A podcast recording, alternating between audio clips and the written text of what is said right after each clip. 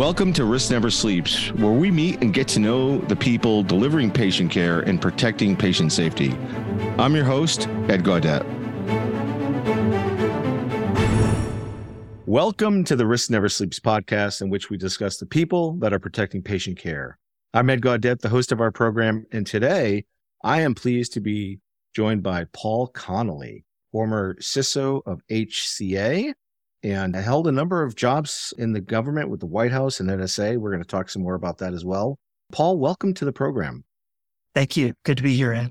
Yeah, good to have you. So let's start off. How did you get into healthcare? It was kind of fortunate. As you mentioned, I worked in the beginning of my career in the federal government, and then I went into consulting. And my team won a big project at this company in Nashville called HCA. And what I discovered was that I mean, I love being in cybersecurity, information security to begin with, but the addition of doing it for a healthcare provider to me is just such a noble cause that I instantly fell in love with this company and being part of it. And at the end of our big project, we made a bunch of recommendations. And one of them was you really need to have a chief information security officer. And they said, okay, what about you? it took me like all of three seconds to say, I would love to do that. So that was back in 2002. I got to be there more than 20 years. Wow, that's terrific. And now you're retired. How's that going? I don't know yet.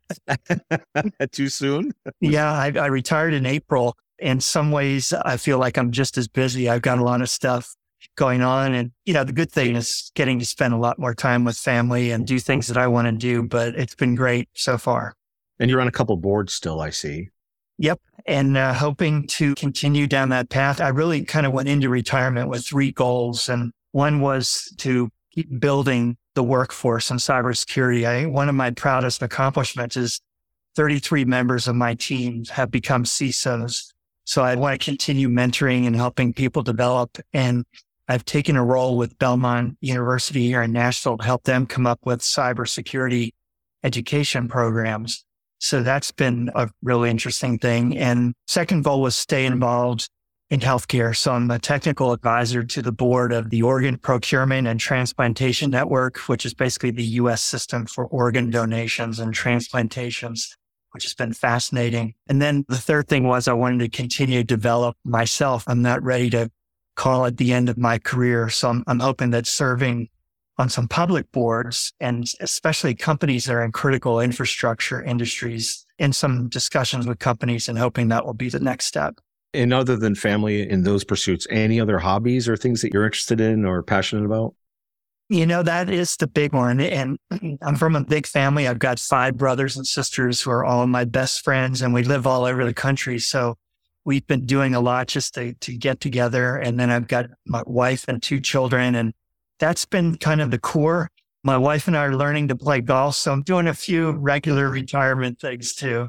As you're aware, I mean, being a CISO is just such a relentless role that I've got stacks of books that I've been wanting to read for years that I've just never taken the time to read. So just a lot of things like that that I'm hoping I'll get the chance to do now. Any interesting book you've opened and started lately or? I recently read a really good book about the U.S. Secret Service that was interesting to me, having been there and worked really closely with those folks over the years.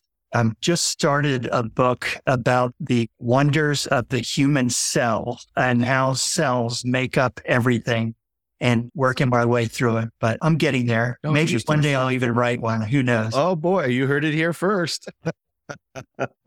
Our listeners are excited. All right. Well, maybe we can have you back on once that's in print. It'd be terrific. So you've seen a lot, obviously, over your career. How has cyber evolved since you were with the NSA and with the White House to more recently at HCA? It's crazy, as you know. I mean, when I started in this field back in 1984, cyber wasn't even a word. The internet didn't exist.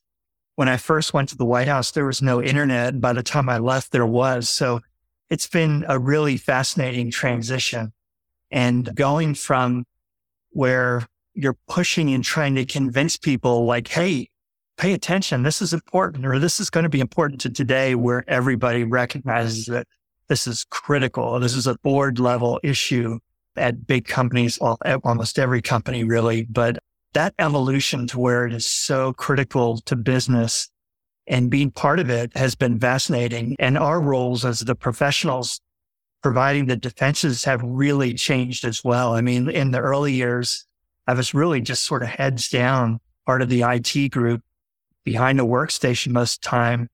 And in recent years, especially in my role when I was at HCA, I felt like a third of my job was to be an evangelist and just convince our workforce, get them on board, make everybody feel like this is part of their job.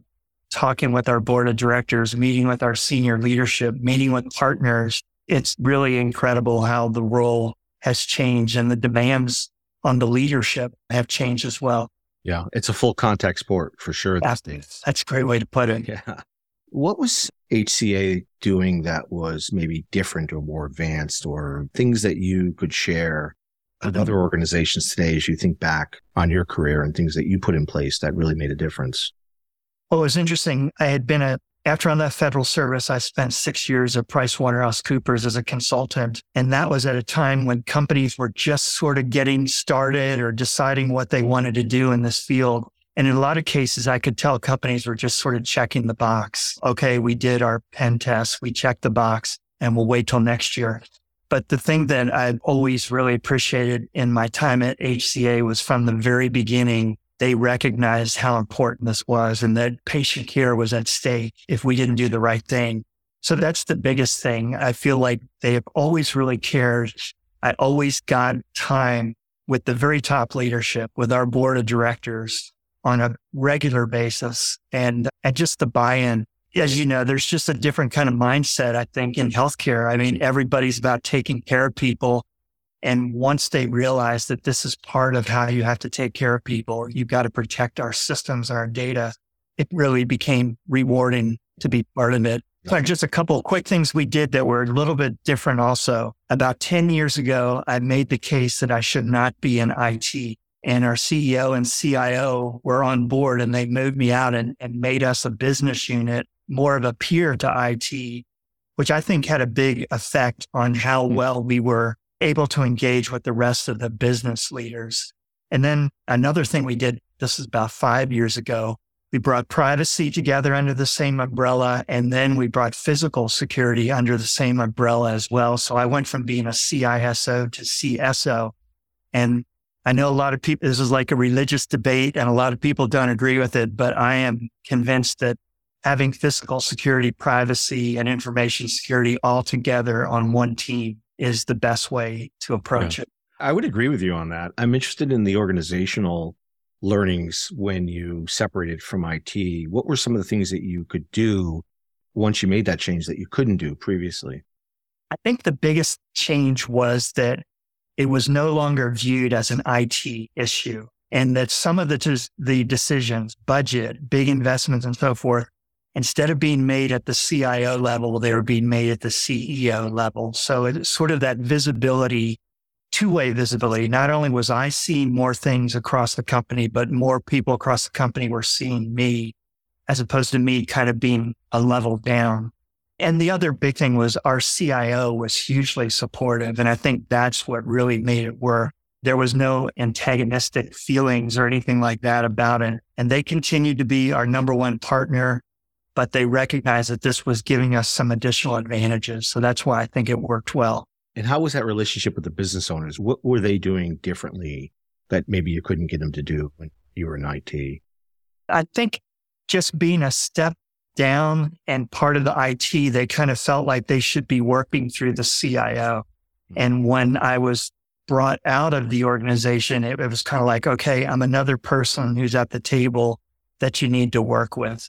So it's not that there was a barrier, mm. but it just made a more direct connection. It's more of a peer relationship. Yeah, that's a good way to say it. Yeah. That makes sense. And then my understanding from the outside looking in, HCA does a lot of its own organic development for tool. What were some of the things that you had to build yourself that you just couldn't find publicly?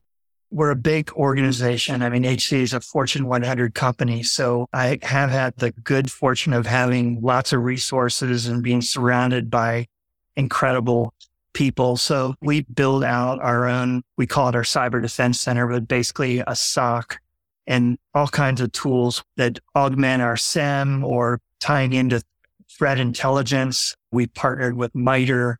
We're very active in the health ISAC. So there's a lot of things that we go out and we buy publicly available tools. But because we're kind of a unique size and shape organization, we do a lot of modification and development as well. Got it. What advice do you have for new CISOs or aspiring CISOs? I think maybe the first thing is, you know, buckle your seatbelt. It's an incredible role. I mean, to have 29 years out of my career where I was in that role has been fantastic. It is high pressure. It's relentless. As you know, it's, you just never know when your phone's going to buzz in the middle of the night and something's going on. But I think the biggest advice I would give is make sure you're focusing on the softer side of the skills. Most CISOs have tremendous technical expertise. I don't put myself in that category, by the way, but most do. But what really I think makes you successful is when you can develop those partnerships and other business leaders view you as a peer, as you said a few minutes ago. When you've got those communication skills, when people know that you're a trusted partner, when you're somebody who has a track record of delivering on what you say you're going to do, and recognizing the mission, I think all those kinds of things are equally important to any technical skills that you have. And, you know, the last thing I would just say is outwork everybody. I've never been the smartest guy in the room at any meeting, but I'm always the first one there and the last one to leave. So I just kind of felt like I've outworked everybody. I subscribe to that, Paul. I was just saying that today to somebody. you know, you might be smarter than me, but you're never going to outwork me. That's so true. And so, as you think through lessons that you've learned over your life, what are some of the hardest lessons you've learned? Well, what I said a moment ago about it's about the mission. And it's funny, when I was at the NSA, security was everything there. Mm. Great organization. I loved being part of it. And then I got detailed to the White House to build the first program there. And I thought, okay, we're going to do this. We're going to do this. We're going to do this. And I can't tell you at the beginning how many meetings I was like, well, we can't do that for security reasons. And the answer was, oh, yes, we can do it. We're the White House. We have a mission that we've got to fill. You figure out how to make security work. And I think that really applies in healthcare as well. I mean, we don't want to get in the way of our doctors and nurses and other clinicians doing what they are so good at. Mm-hmm. So you have to understand the mission, get out there and see how things work and then figure out, okay, how do we make security fit in there so that we can do this in a safe way? That's right. Yeah. So that probably seems obvious to everybody, but it was sort of a revelation that uh, no, I learned the hard way. I don't think it's obvious at all. I think people gravitate towards the enforcement aspect of security when actually you've got to think more about the enablement. What can I enable that I can't do if we were to lock everything down? Because that obviously is not going to work for the company. Yeah, you are so right. I never wanted to be the policeman. It was always the partner of how do we figure out how to meet your goal, but do it in a secure way. Yeah, exactly. So you mentioned earlier about board participation and how more and more organizations are really starting to elevate cybersecurity as a board role. What are some of your experiences? Have you done that yet? Are you leveraging your cybersecurity experience on some of the boards that you're on today? And do you feel like more and more organizations are going to have that as a standard committee, like you have audit committee, you have a cybersecurity committee at some point? It wouldn't surprise me. It has become such a huge issue. I mean, you, you see poll after poll of business leaders ranking their risks and everybody has cybersecurity as one of their top two or three risks and it's not going away either. So I'm hopeful that that will happen. Sort of the scenario that you described where you know, the SEC obviously has draft guidelines. I was hoping they were going to come out back in April and they, they Me too. Yeah. pushed it back till October. But I do think what's going to happen is forcing companies to list what cybersecurity they have and what processes they use to oversee what management does is going to drive boards to have people who understand it. And especially the companies that are really in the high risk category. If they have an event and it turns out they really have nobody on their board who's been there and done that, then to me, the board is not fulfilling their duty, you know, their fiduciary duty to their stakeholders. So I'm hoping that's the way it will evolve. And I've seen some articles that say that most CISOs are not ready for board service. And I understand, I mean, you, you want to have well rounded people. Boards can't afford to have just a one trick pony that has one narrow area focused. Right. But I do think the way the CISO role has evolved, more and more people are board ready. And if you think about it, boards have people who have been CEOs and CFOs and head of M&A and head of marketing. It should be the same way. You want to have people who have been there and done it. Um, absolutely. So I'm hoping that's the way it will evolve. So we'll yeah, see. I, we have compensation committees, we have finance committees, we have audit committees. We should absolutely have a cybersecurity committee. Yeah. And maybe it's cyber and technology together, but that the typical audit committee has so many things on their agenda. And this is such a big risk that has just sort of been added onto the bottom. Is that really a good way to do it? I do think there will be that evolution, like you said, of the committee structure as well. I'm hopeful it's going to happen. Uh, certainly, I think the SEC is starting to drive it that way. So we'll see. Obviously, the time you spent at the White House and the current administration is making some really significant, bold moves towards pushing the cybersecurity agenda. Any advice you'd have for the current administration or folks at the White House as they're thinking through their overall agendas for cybersecurity as it relates in, in, in healthcare specifically?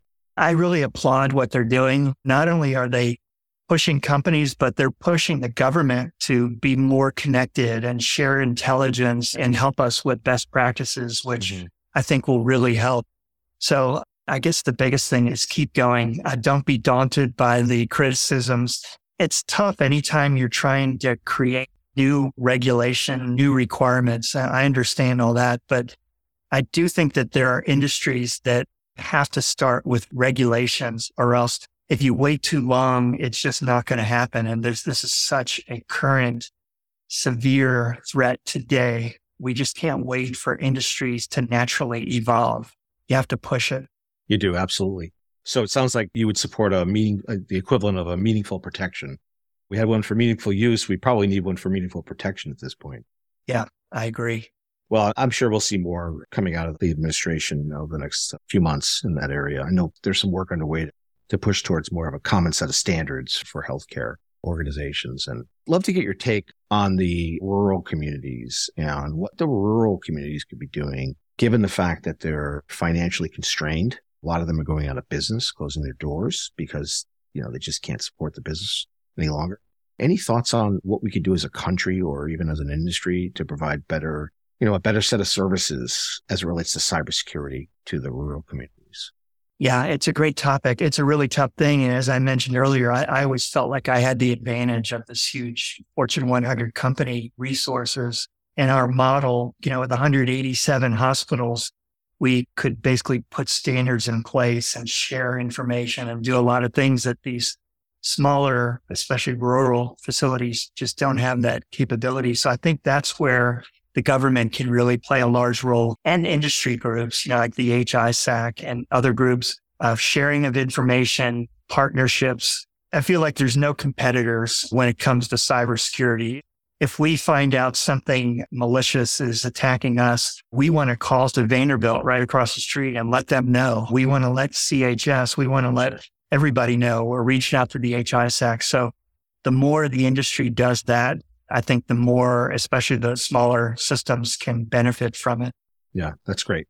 One last question. I'd be remiss if I didn't ask you this since this is the Risk Never Sleeps podcast. What is the riskiest thing Paul Connelly has ever done? Oh no, maybe I've had a boring life. I kind of I don't believe that.